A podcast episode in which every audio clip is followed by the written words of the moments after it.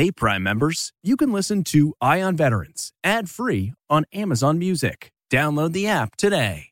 This spring, if you'd rather spend time enjoying your lawn instead of trying to keep it alive, there's good news. TruGreen is the easiest and most affordable way to get a beautiful lawn. All you have to do is water and mow, and they'll do the rest weed control, fertilization, aeration, and even some things you might not even think of. They'll do all of it, while you can do literally anything else. With TruGreen, you can have your lawn looking as good as a putting green. That's not hyperbole. TruGreen is the official lawn care treatment provider of the PGA Tour. TruGreen offers a satisfaction guarantee, and they have a verified best price promise, which guarantees you the lowest price with no compromise on quality. You do you. Let TruGreen do your lawn care. Visit trugreen.com to get the best lawn at the best price with the best people guaranteed.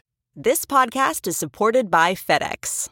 FedEx offers fast delivery, more visibility, simple returns, and weekend home delivery to 98% of the U.S. population on Saturday and 50% on Sunday. With FedEx, you get picture proof of delivery, ensuring you always know where your package is. Returns are simple with packageless and paperless returns. Plus, FedEx Ground is also faster to more locations than UPS Ground. See the FedEx service guide for delivery information. So, what are you waiting for? See what FedEx can do for your business. Absolutely, positively FedEx. There are nearly 20 million military vets in the U.S., and each week we focus on their stories. This is CBS Eye on Veterans.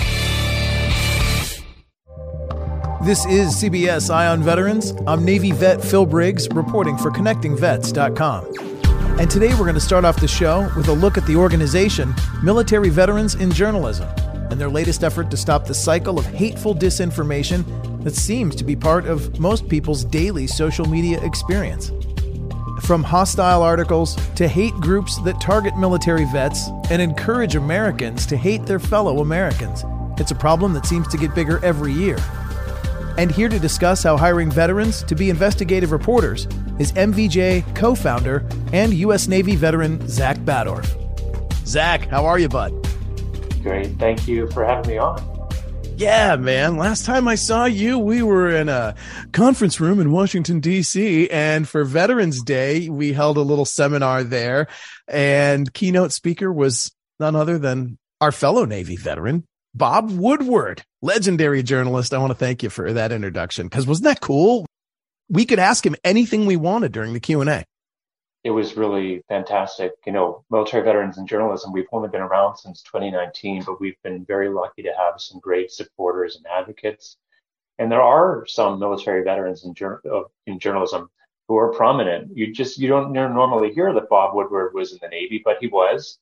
There are a few other folks, and we're working to uh, get more and more a new generation of vets in media. Thank you for introducing me to the legend and uh, thank you for the work we're getting ready to talk about now. Misinformation, disinformation. Everybody's throwing sound bites and quotes around. You guys have a plan, a program, and have unleashed some journalists on the front lines to be combating disinformation. Before we get into what specifically MVJ is doing, I want to talk a little bit about your background. Navy veteran, we said at the top, but uh, tell me a bit about yourself. Right out of high school, I joined the Navy and I insisted to my recruiter that I join as a journalist. And I was lucky enough to get a spot. I went to um, boot camp, then to our A school, our training uh, for a year at Fort Meade, Maryland. And then uh, I was really, really lucky to have an assignment based in Japan, Yokota Air Base, Japan, working at an American Forces Network FM TV station. So I covered news about the military for the military across the Pacific so I went to places like Nepal, Alaska, Guam, Philippines, traveled throughout Japan. I mean, it was just an incredible experience. And um, I learned a lot. I got a lot of great technical skills uh, doing these these storytelling about the military, primarily video and radio, as well as some print. And uh, and I was on a ship for a few years as well, floating around the Middle East. But you know, I decided that my time was through. I was ready for a new challenge. And I got out of the military after my five years of service and decided that I wanted to work in journalism, period, you know, out, out, outside of the, the military. And, uh, it was a very, very rough road. to get into journalism. The transition was tough. Uh, I applied for dozens and dozens of jobs across the country and really just failed. I didn't have a mentor. I didn't have a network. I didn't know what I was doing. And so eventually, not a sob story. I succeeded at the end of the day and worked on and off in journalism for about 15 some years. Most recently, I lived and reported from the Central African Republic, where I was filing for the New York Times, Associated Press, The Guardian, all sorts of great outlets, primarily focusing on foreign affairs, national security work. And I also was informally mentoring other vets who wanted to get into media. So was my co-founder, Russell Midori, who's a former Marine. So we thought that maybe there was some need for us to bring our communities together, create some opportunities, and we founded Military Veterans in Journalism in 2019. It's been an incredible ride. Uh, we have fellowships, we have a mentorship program, we have uh, an entrepreneurial journalism program. We've done all sorts of training, and uh, we've got many vets employed. It's like become a passion project for me, and um, I'm really glad to be on here talking to you about this work as well as a new program we have. Right on. You're a DINFOS trained killer, just like me, man. What's going on, buddy? My fellow TTK over there. Exactly. Exactly. Good stuff. I'm glad to hear about how you are working to insert veterans and keep them in the pipeline, in the talent pipeline that's going into these newsrooms. Because as you and I have both seen, you know, in news media and traditional journalism, you know, there's a lot of people with big fancy degrees and big comfy background lifestyles. You know, I mean, if you're going to be a journalist, you know, you not might not make a whole lot on the front end. And what ends up happening is the newsrooms are full of people from really nice zip codes and sons and daughters of great families. And you don't get the kind of individual that has actually served in the military. And then they go into NatSec reporting or defense reporting and they don't really have that connection newsrooms across America should be representative of America. And the reality is that they're not. You know, we've, we, we have looked at census data. We've seen that um, roughly seven and a half percent of Americans have served in the armed forces. If you look at journalists across the country, only 2% of them have served in the military. So vast disparity there. And as you said, there's a lot of benefits for the, the newsrooms, for the news consumers, for everybody, for society to have more vets in journalism. Now, one of the things we're getting ready to do, and we're going to talk about now, is MVJ's effort to ensure that newsrooms have the ability to counter some of the disinformation, some of the misinformation that is frankly, I don't want to say ripping America apart and democracy's at risk, but I mean, let's face it, it's making arguments on social media. It's making people hateful. I mean, hell, it's making families disagree uh, over holiday dinners and not talk to each other. And it's being fueled by a lot of things people are consuming on social media and in articles and journalism that they see, hear, and read every day. You've got a background in countering jihadist ideology and researching Russian disinformation. Talk to me a little bit about that. Yeah. So, um, over the past uh, 20 some years or so, I've stayed working within the national security field more broadly. And I got working with an organization called the International Center for the Study of Violent Extremism. And so we effectively work to counter ISIS and Al Shabaab propaganda. And um, that meant going to um, northeast Syria to interview uh, former extremists and use their voices to share the reality of what it was like to be in ISIS because ISIS put out superb propaganda. They were excellent at selling the story, um, the life, um, and convincing people to come from the United States, from Belgium, from the Philippines. They had dozens and dozens of nationalities of people flocking, as we remember, um, to Syria and Iraq during that primary time period. And their propaganda was a big part in convincing people to come and to support their movement. So we, we took, we flipped it on its head. We took people who were actually there and we shared the stories of what life under the ISIS was like, how they're un-Islamic, how uh, they're brutal, how uh, their leaders were corrupt, all these sort of things. And we created what, what's known as counter narratives and then share them specifically in, in, in jihadi corners of the web, on Telegram chats, Signal chats, things like that, to try to convince them that, hey, um, you know, maybe you should reconsider. Maybe you should think about it. Look at some different information. Be critical of what information you're consuming. We know that there is a problem of extremist groups, uh, white supremacist groups. So the idea was to sort of learn from what I what I learned countering jihadist ideology, to sort of fight back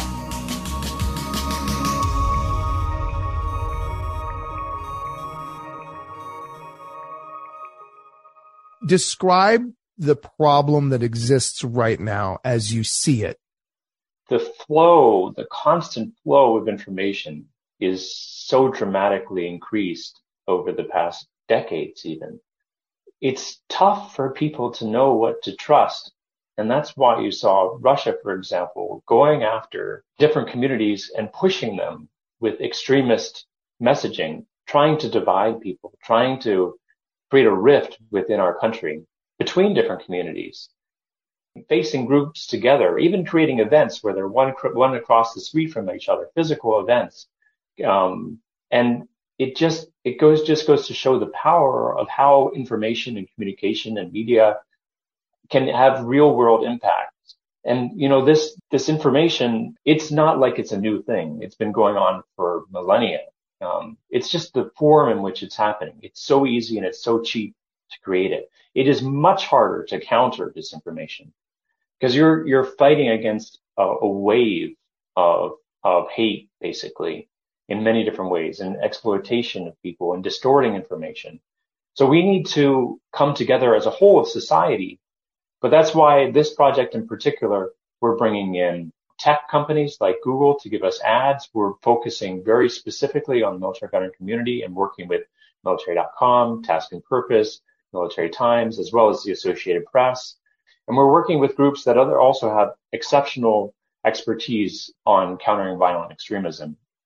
Can you give me a cause and effect situation or an example where disinformation contributed to something and you know, I'll throw out the big one there that I think we all think of, and that's January 6th. But how do I differentiate disinformation from, say, a highly politicized, polarized viewpoint coming from one alphabet news network? Have you hmm. seen in a smaller level an example of somebody that was misinformed to then go out and do something horrible? That is a fantastic question. And it's very difficult to differentiate between what is disinformation and what is not, what is just a political viewpoint. And I think it's important that we attempt to differentiate between them. I, I would say that for us, when, when we think about disinformation more broadly, within the field of study in this area, some would argue that, and I, and I'm among them, that disinformation does not necessarily have to be inaccurate. Uh, it, it is about the intent of the information, how you want to persuade people to act. So when we go, when we talk about disinformation and extremism, even the word extremism is a difficult thing to define. What is extreme? Are we talking about Antifa? Are we talking about Patriot Front? Are we talking about QAnon? I would argue that all three of those groups are extreme and have acted with and have had resulted in violent extremist actions and anti-democratic but, you know, I think that it's a tough challenge and it's kind of, it's, you know, there's that saying about pornography. I know it when I see it in terms of defining it.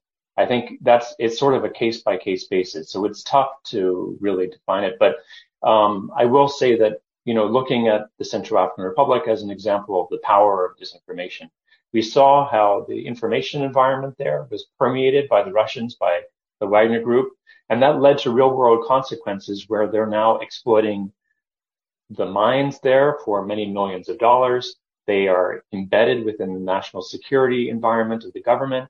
Um, they have hundreds, if not thousands of troops rolling around and, and being involved in the conflict there. So that's not what we have in the United States, to be clear. But there are real threats to more and more people being exploited to create and join these sort of groups that act on their on their extremism.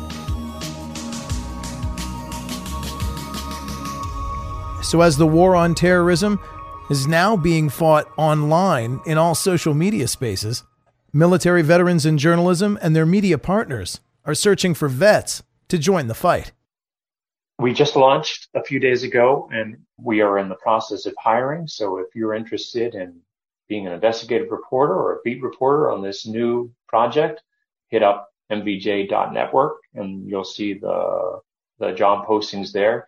We're hoping that the, we've got some training in mind as well that we'll be working to make sure the reporters are, are have the skills that they need to go after and report on the, these groups. Uh, and then after that, we, um, will be off to the races and the reporting will, will start flowing. We, MVJ, are maintaining an editorial independence from this. We don't want to have our hand in any of that so that the outlet, Military Times, is, can do what it needs to do. So our, our idea and our concept behind this is to make sure that we get the, the best quality reporting that we can on these extremist groups and what they're, what they're doing to target and exploit our veterans and our active duty service members. We feel like we've got a good structure in place and we're excited to see how it unfolds to recap, we're going to hire, we're in the process of hiring full-time journalists to be working with military times that will be doing investigative reporting that will help us understand better how disinformation and groups are acting on social media real time right now today to basically pollute our brains. That's a great summation. Said it better than me. I got I got to quote you on the on the website. I'm normally paid to keep it brief and I never do. So that's my, that's my best attempt to kind of wrap up in summation everything. But there's a lot going on and, uh, uh, really do respect my friends over at Military Times. Leo Shane, I know has been on the hill for uh, years. And, uh, despite his poor taste in sports, he does a great job in, uh, It's a dig at Philly right there. Uh, despite his poor taste in sports, he does a hell of a job reporting on the military community. And I think this is really cool because you are targeting through military times a certain demographic. What is it about the military veteran that you feel is necessary that we preach to them rather than I don't know, the mainstream media out there or the, those followers of the alphabet letter networks. How come military times and how come targeting on the veteran community, especially? Well, that's what we know, right? You're a vet, I'm a vet. We know this community. We know what uh, sort of information is needed. We also know it's a particular threat, right? We know that these groups are going after them. They want to take advantage of uh, perceived credibility, patriotism, professionalism, the leadership that veterans have, broadly speaking, and they want to bring that into their groups and um, to to bolster the, their power. So really, that's not what we want. So we want to counter what they're up to. And um, also, I think it's important when you counter disinformation to have a very specific audience.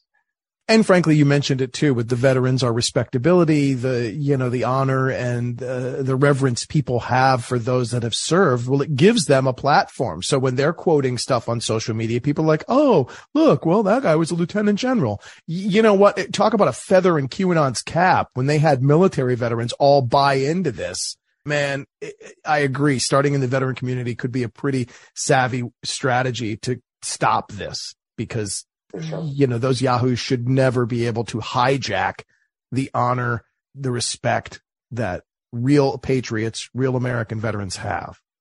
Where do I get more information? If I know somebody that wants to get involved in this, maybe be a beat reporter for you or just want yeah. to find out more about what's going on, tell me more about MVJ and how I can see about this forthcoming campaign and things you'll be doing with Military Times.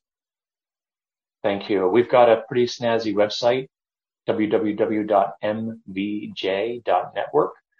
Hit us up on there. There's plenty of contact information. We got a blog uh, as well that describes the project, and you'll see more and more uh, come out about this project as it as it develops. So we've got an email list as well, uh, which is on the bottom, I think, of most of our, our pages. So we'd be excited to, to have you follow along with us as this develops. All right, Zack Baddorf, U.S. Navy veteran and leader there with military veterans in journalism. Man, I can't thank you enough for everything you guys are doing. You are a disinformation assassin. You're out there trying to take it down one stupid meme, one fake article at a time. And uh, man, I can't thank you enough for everything you do. I got to update my Twitter profile now. That's that's my new title.